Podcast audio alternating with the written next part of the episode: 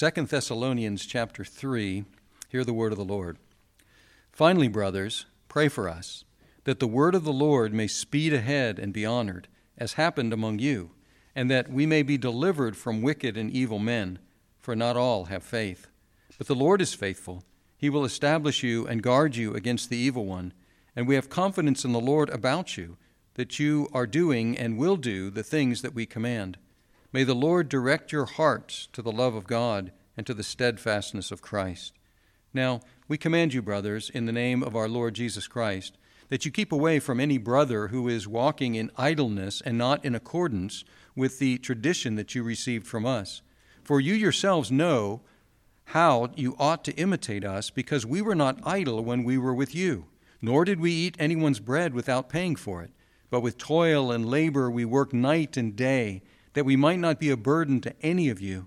It was not because we do not have that right, but to give you in ourselves an example to imitate. For even when we were with you, we would give you this command: if anyone is not willing to work, let him not eat. For we hear that some among you walk in idleness, not busy at work, but busy bodies. Now such persons we command and encourage in the Lord Jesus Christ to do their work quietly and to earn their own living. As for you, brothers, do not grow weary in doing good. If anyone does not obey what we say in this letter, take note of that person and have nothing to do with him, that he may be ashamed. Do not regard him as an enemy, but warn him as a brother. Now may the Lord of peace himself give you peace at all times, in every way. The Lord be with you all. I, Paul, write this greeting with my own hand. This is the sign of genuineness in every letter of mine. It is the way I write. The grace of our Lord Jesus Christ be with you all. Let's pray. And now may the words of my mouth and the meditations of our hearts be acceptable in your sight, O God, our rock and our Redeemer. Amen. In his 1917 work, Lenin, the Russian revolutionary, he included a piece of 2 Thessalonians 3:10 in his work called State and Revolution. And interestingly, that same piece of this chapter, chapter 3 and verse 10, showed up in the 1918 Russian Constitution, and it also showed up in the 1936 Soviet Constitution. And so they considered this to be a socialist principle. That's what Lenin called it.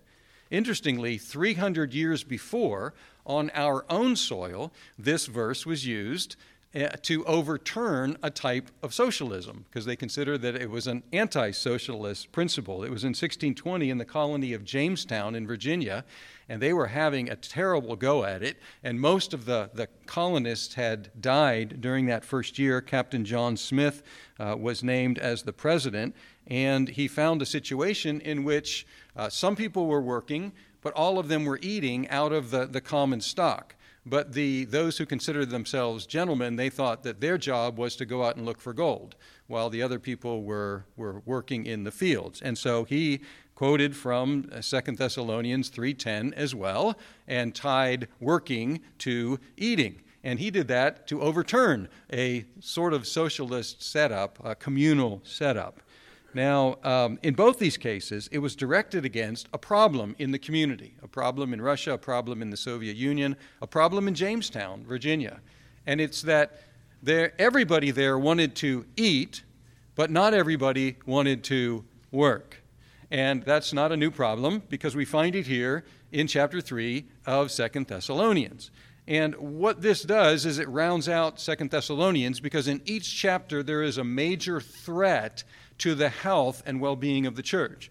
Chapter 1, the threat was from outside. Persecutors were persecuting the church. So chapter 1 addresses that. Chapter 2, the problem was inside. False teachers teaching false things about the coming and the timing of the coming of the Lord. And now in chapter 3, another internal threat, which were those who were not willing to work. Before he addresses that threat, we have these first 5 verses of chapter 3, where there is a request for prayer and an expression of good hope on the part of the authors here, who were Paul, along with Silvanus and Timothy. And here we have a prayer, a rather a request for prayer, in which the authors of the letter say, pray for us. So he says, before I'm going to direct myself to this problem in your church, I'm asking you to pray for us. And they pray for two related things, and they are these. Pray for us. Verse 1, pray for us, number one, that the word of the Lord may run ahead and be honored. It says speed ahead. It's run ahead. May the word of the Lord run ahead and be honored, as happened among you. And if, as you recall, that's what happened in Thessalonica, that the word of the Lord ran to them, and it ran ahead, and it reached a number of the citizens there. And then the second thing is that we may be delivered from wicked and evil men. And these two things are related. For the ministry of these missionaries to prosper, they had to be delivered from the wicked and evil men so that they would be free to be able to promulgate the gospel. So two things. Pray for us that the word of the Lord may speed ahead and be honored. And two, that we may be delivered from wicked and evil men. And then there's an explanation of why these prayers are necessary. And this is a big understatement here at the end of verse 2. For not all have faith. Not all have faith. And that grounds both of these requests. Not all have faith, so pray that the word of the Lord would speed ahead so that they would have faith. And not all have faith, which is why they oppose us. And pray that they would have faith so they would stop their opposition to the extension of the gospel. This simple fact, this great understatement here about the fact that not all have faith, that's still true, and it's still an understatement. Few relatively in the world have faith, and so we need to keep praying for these two things. We need to pray that the word of the Lord would run ahead and prosper and be honored, and we need to pray that the opposition to the gospels and those who take the gospel to new lands, that opposition would crumble, and that even those opponents would have faith so that the word of the Lord could run speedily. But that should also always inform what we do here as a church. That's what we're about. We're about getting the word out so that it would speed and run and be honored in our community and around the world. That's the prayer. And then there's a neat contrast here. In verse 2, it ends with, for not all have faith. And then verse 3, but the Lord is faithful. And here's the promise. The Lord is faithful. Not all have faith, so pray for these things, but the Lord is faithful. In contrast to the lack of faith of many, the Lord is faithful. He does not lack faithfulness. Therefore, he will establish and protect the believers against their arch enemy. Verse 3, the Lord is faithful. He will establish you. He will guard you against the evil one. They prayed, they said, pray for us that we would be guarded, but we know that the Lord is faithful. He will guard you. Now remember, they're being persecuted, and he says the Lord is faithful. Even in your situation, he will guard you from the evil one. Also, because of the Lord's faithfulness, verse 4, we have confidence in the Lord about you. We have confidence in the Lord. Because the Lord is faithful, we have confidence about you that you are doing and will do the things we command. Why were they confident? Because of the Lord's faithfulness in his church, in his people. They were confident about the present and future obedience of the Thessalonians. And then the Thessalonians, in order to remain obedient, in order for any Christian to remain obedient, we have to have our hearts directed. And then there's a wish prayer in verse 5. We're confident because of the faithfulness of the Lord that you would remain obedient. And then there is this wish prayer that the Lord would direct their hearts to two things, the love of God and the steadfastness of Christ. How are we going to remain faithful? If the Lord is faithful, how are we going to remain faithful? Where does our gaze need to be? Where is the direction of our heart? Where does the direction of our heart need to be? And he says, may the Lord direct your heart. Orient your heart, guide your heart toward these two things, the love of God. Always remember the love of God.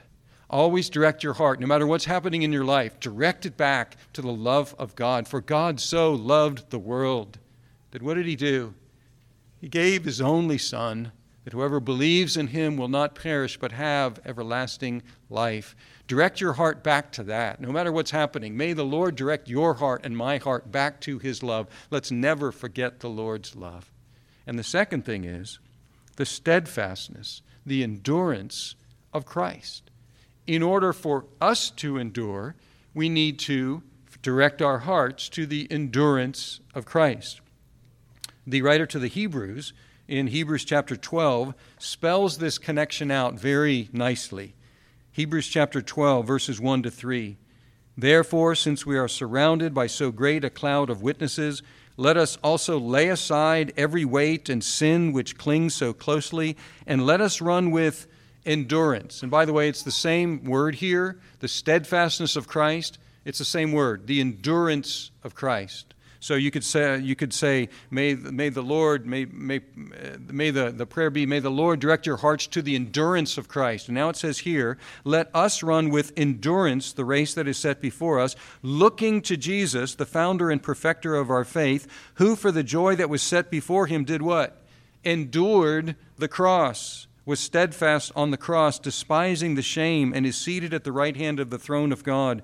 Consider him who endured from sinners such hostility against himself, so that you may not grow weary or faint-hearted. This is the prayer, that the Lord would direct your hearts to the endurance of Christ. He endured on the cross. He endured hostility of sinners against themselves.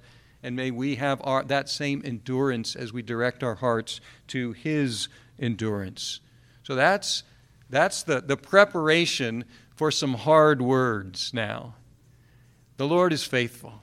May he direct your hearts toward his love and toward the endurance of Christ. And now, let's deal with this matter. And that's what he turns to in verse 6, this final threat to the well-being of the church. He says, I know, in verse 4, that you are doing and will do the things that we command. And then he says, here's the command, verse 6. Now we command you, brothers, in the name of our Lord Jesus Christ, that you keep away from any brother who is walking in idleness and not in accord with the tradition that you received from us. This word idleness is it's not a common word, and there aren't many instances of it in the Bible or in ancient literature, so it's hard to know exactly how to translate it, but you will find various translations: idle, lazy, unruly, disruptive, disorderly.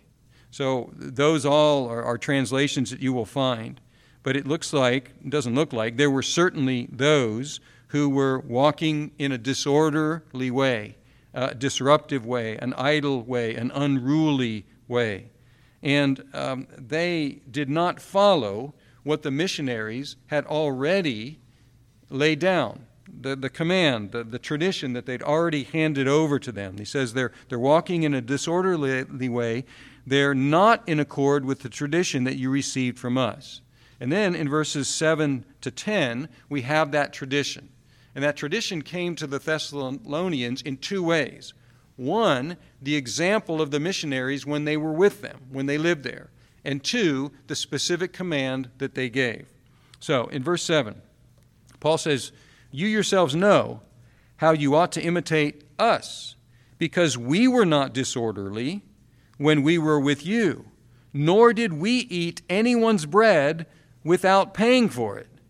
But with toil and labor we worked night and day, that we might not be a burden to any of you. So this is the first thing. This was not the example we gave to you. Remember our example. Our example was not of idleness. Our example was not of eating people's bread freely. Our example was of working night and day so that we would be able to provide for ourselves and preach the gospel to you freely without charge.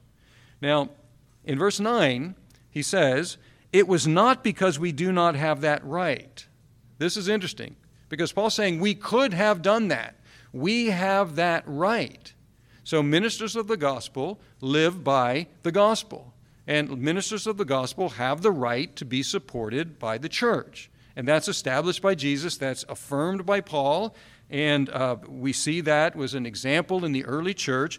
But Paul, in certain situations, we don't know if in all new situations, but in certain situations, he said, we did not exercise that right. Verse 9, it was not because we do not have that right, but to give you in ourselves an example to imitate. It's interesting, if you go to the letter to the Philippians, you find that at the end of the letter to the Philippians sent money for Paul right after he left Philippi and went on to Thessalonica. So Paul did two things in Thessalonica. He received from the Philippians, and he also worked with his own hands. But he did not receive from the Thessalonians. And he said, we could have, and that would have been right. There would have been nothing wrong with that. But we wanted to give you an example. So remember our example. And the idea here is a how much more. If we who had the right didn't exercise that right, much less should those who do not have that right try to exercise that right. So that was the first thing. And then there was this famous verse 10. For even when we were with you, we would give you this command. So our example is one thing, and the command is the other. If anyone is not willing to work, let him not eat. This is what Lenin called a socialist principle. This is what Captain John Smith used to overturn a communal socialist sort of situation. But the principle is very simple. Working and eating are tied together. Did you notice that in our Old Testament reading? This is not something new. This is hardwired, built into creation. If you go back to Genesis, chapter 2, verse 15, the Lord God took the man and put him in the Garden of Eden to work it and keep it. This is before sin entered the world. Work is not a result of sin. Frustration in work is a result of sin. Work is not a result of sin. Work is built into the creation, and it is built into the creation as the primary way in which we acquire the things we need for life. There are other ways, some of them illegitimate. Stealing, for example, that is, thou shalt not steal, that's forbidden. Inheritance is another way. Gifts are another way. There are other ways, but the primary way that we acquire what we need for life is by working. This is all through the Scriptures. And so what these folks were doing is that they were breaking that connection. Verse 11, for we hear that some among you walk in idleness, and here's a great word play, not busy at work, but busy bodies. And that's a pretty good translation of this. Literally, it's not working, but working around. That is working around the congregation, living off of others. And this is a pretty good way of saying it. Not busy, but busy bodies. So they were active, but not doing anything productive. They were active in circulating around with others, but not to be productive. And now, what do we have? We should notice something very clearly here, though. It says those who are not willing to work. It's not a question of those who can't. And that's very clear. Throughout Scripture, those who can't work, that is another situation. And there are provisions in the Old Testament, provisions in the New Testament. We take care of those who can't work and provide for themselves. That is a principle of charity that is all through Scripture. So it's not talking about that. It's talking about those who can and need to provide for their needs, but are not willing to. Now, there are different ideas about why these folks were like that. There is one idea, and that is, it's hard to demonstrate, but it sort of fits in these two letters. There were those who thought that Jesus was coming back very, very, very soon. And so it could be that they said, why bother going to work when Jesus is coming back very soon? And throughout the history of the church, there have been instances where people have given up work, they've given away things, sold things, because why bother? Because Jesus is coming back next Tuesday or whatever it is. And so that could be one of the reasons. There may have been an aversion to labor among some for whatever reason, their social standing, but it's likely that the virtue of the church became a vice for these people. Do you remember this church was a church that was an amazingly loving church, an amazingly generous church? If you go back to chapter 1, verse 3, we ought always to give thanks to God for you, brothers, as is right, because your faith is growing abundantly, and the love of every one of you for one another is increasing. And so it looks like it was a very open-handed giving church which it looks like some people took advantage of. Well, there are two commands here on how to deal with this situation. The first command is to the disorderly, and then there is a command to the rest of the church. The command to the disorderly is very, very simple. Now such persons, verse 12, such persons we command and encourage in the Lord Jesus Christ to do their work. To do their work quietly, not to be busybodies, getting in other people's affairs, but quietly, just do their work and to earn their own living. Very simple. And then the instruction to the church is to keep away from these disorderly people as long as they are disorderly. In verse 6, it says, now we command you, brothers, in the name of our Lord Jesus Christ, that you keep away from any brother who is walking in idleness and not in accordance with the tradition that you received from us. And then, once again, in verse 14, it says, if anyone does not obey what we say in this letter, take note of that person and have nothing to do with him, that he may be ashamed. What do we have here? We have what we call church discipline. We have where the church is applying pressure to the disorderly person so that he or she might be rightly ashamed of disorderly behavior and mend his or her ways. So the idea here, just like discipline in the home, when it's functioning properly, is not punishment, but instruction and recuperation of the person who has gone astray. But notice here, sometimes you find that there is very severe church discipline that's described in Corinthians, for example, or Jesus in Matthew chapter 18, where the person is completely cut off and declared to be a non-believer outside the church. That's not this situation. So this is a kind of an intermediate situation. Look at verse 15. Well, verse 6, it says, we command you in the name of the Lord Jesus Christ that you keep away from any brother. And then verse 15, do not regard him as an enemy, but warn him as a brother. So this is an intermediate sort of situation. It's not just a rebuke, it's more than that, and it's not the most extreme that we call excommunication. It's not cutting this brother off from the church completely, but it's standing aloof in order to warn and say, mend your ways, brother, come back, be a productive member of the church and of society. This is reflected, these different approaches to church discipline are reflected in our church, our denomination. We have three levels of church discipline. One level is exhortation. It's a rebuke. It's saying, brother, sister, we see this in your life and you really need to work on this. This is the next one. We call it suspension. It's saying, your ways, we've talked to you about this. You haven't gotten the message yet, and so we're going to partially exclude you from things. For example, the Lord's Supper. Your disorderly life puts you in danger if you come to the Lord's Supper, so we're not going to declare you outside the church, but we're trying to get you back now before it's too late. And then if the person continues to resist the pressure of the church, then it's the excommunication, saying your life is demonstrating that you are not really a believer. And so we cannot continue to call you a brother or sister in the Lord. But even at that stage, the message is what? Repent, come back. The grace of the Lord is sufficient for you as well as for us. Now, there's an interesting command that is in the middle of this, in verse 13. And it's this, as for you, brothers, do not grow weary in doing good. Do not grow weary in doing good. It's easy to grow weary in doing good.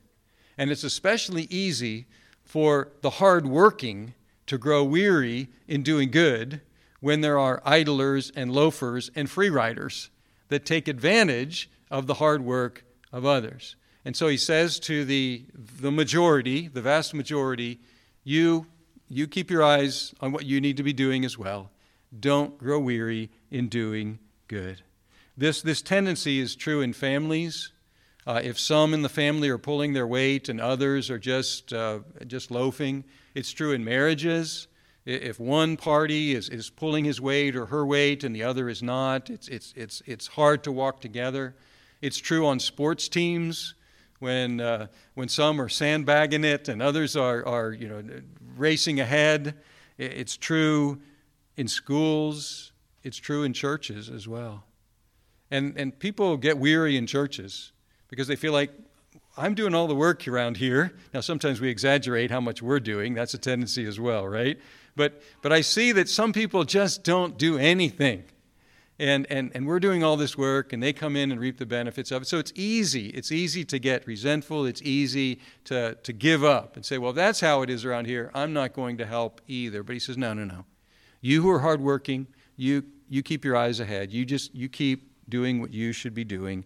Don't give up doing good. So what's the message? Those who are not willing to work need to get to work, and those who are working need not to give up.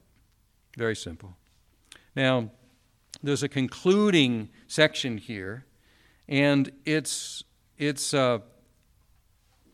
goes at two of the main benefits, blessings that we have as believers. And so after this pretty strong rebuke, this strong instruction, it comes back to two principles, and these are principles that we find at the beginning of the letter, and we find them at the end of the letter. The letter begins in verse 2 of chapter 1, "Grace to you and peace from God our Father and the Lord Jesus Christ." And then it ends with, "Now may the Lord of peace himself give you peace at all times in every way. The Lord be with you all." And then verse 18, "The grace of our Lord Jesus Christ be with you all." It begins with grace and peace. It ends with peace and grace. Amid the three forms of attack on the church, the persecution and the false teachers and the disorderly members, that church was in desperate need of peace. It was in desperate need of well-being, of shalom. And so the prayer, may the Lord of peace give you peace. May the Lord of well-being, may the Lord of shalom give you shalom at all times, in every way. The Lord be with you all. No matter what the attack might be, external, internal, whatever that might be, may the Lord of peace give you peace. And then there's this signature, verse 17. Do you remember there was a question of authority in the church because the false teachers came in and said, oh yeah, Paul told us to say this. Oh, we got some letters. Yeah, these letters are from Paul. Take a look at them. It looks like there was fake authority, false authority circulating there. And so what does Paul say? I, Paul, write this greeting with my own hand. Normally, letters were dictated to secretaries. But here, Paul says, give me the pen. I'm going to write my signature with my own hand. And to this day, that's how a signature functions, doesn't it? A secretary may write the letter. Somebody may write the letter. But whoever is responsible for the content signs it. And what does Paul say? This is the sign of genuineness in every letter of mine. It is the way I write amid questions of authority. The church needed confidence in the authenticity of the instruction that it was receiving, in contrast to those spurious letters that were circulating. And then, at all times, verse 18, believers need the grace of the Lord Jesus Christ. The grace of our Lord Jesus Christ be with you all. The same expression, the grace of our Lord Jesus Christ, appears in a number of these blessings, but it's spelled out, interestingly, in 2 Corinthians chapter 8, verse 9. Here Paul describes what is the grace of the Lord Jesus Christ. For you know the grace of our Lord Jesus Christ, that though he was rich, yet for your sake he became poor, so that you might by his poverty become rich. What's the grace of the Lord Jesus Christ? It's a changing places with us. You were poor before God. He was rich. He took your poverty so that you might have his riches. May that grace of the Lord Jesus Christ be with you all. In that same letter, 2 Corinthians 5:21, he drops the economic image and he spells it out. For our sake, he made him to be sin who knew no sin. Jesus knew no sin, had no sin of his own, but he made him to be sin for us on the cross so that in him we might become the righteousness of God. trading places, taking our place on the cross, becoming sin for us so that we might before God be righteous. You know the grace of our Lord Jesus Christ. He was rich, for your sake became poor, so that we through his poverty might become rich. This is the grace that Paul is wishing for the Thessalonians and for all who read this letter, the grace of our Lord Jesus Christ, that interchange, that exchange of our poverty for his riches, of our sin for his righteousness. May that grace be with you all. So here we come to the end of the letter. Three threats to the church, three responses to counter them.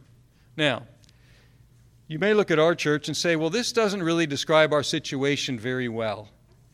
If it ever does, we'll know what to do. But if you look at the threats, we may or may not have those threats as seriously as they did, but the responses to those threats are something that describe the Christian life no matter what's happening. Let's think about these. Persecution, that's the threat. What's the response? Keep living in faith and love. False teaching, that's the threat. What's the response? Stand firm in the truth. The threat, disorderly members. What's the response? Help the disorderly among you to learn diligence and be diligent yourself in your work. And so we could take out the threats and still have a very good description of Christian living no matter what's happening in our lives. Keep living in faith and love. Stand firm in the truth and help the disorderly among you to learn Christian living and be diligent in your own Christian living. And then at all times, trust in the Lord, for he is faithful. And enjoy the shalom, enjoy the peace that results from the grace of our Lord Jesus Christ. Let's pray. Lord, we thank you for the solutions to these problems and really any others in the Christian life. We thank you for the strong instruction here, emergency instruction for a church that was being harassed and from without and from within. Lord, our situation's different, but may we have the same responses. May we always keep living in faith and love, and more so and more so. May we stand firm in the truth that is in your word, and may we be diligent in our Christian lives and help those who need to learn diligence to do so. And at all times, O God, may we enjoy your shalom, your peace. May your peace reign in our hearts and in our church, and may we always turn our hearts towards your love and towards the endurance of Jesus Christ, by whom we receive your grace. And we pray in his name. Amen.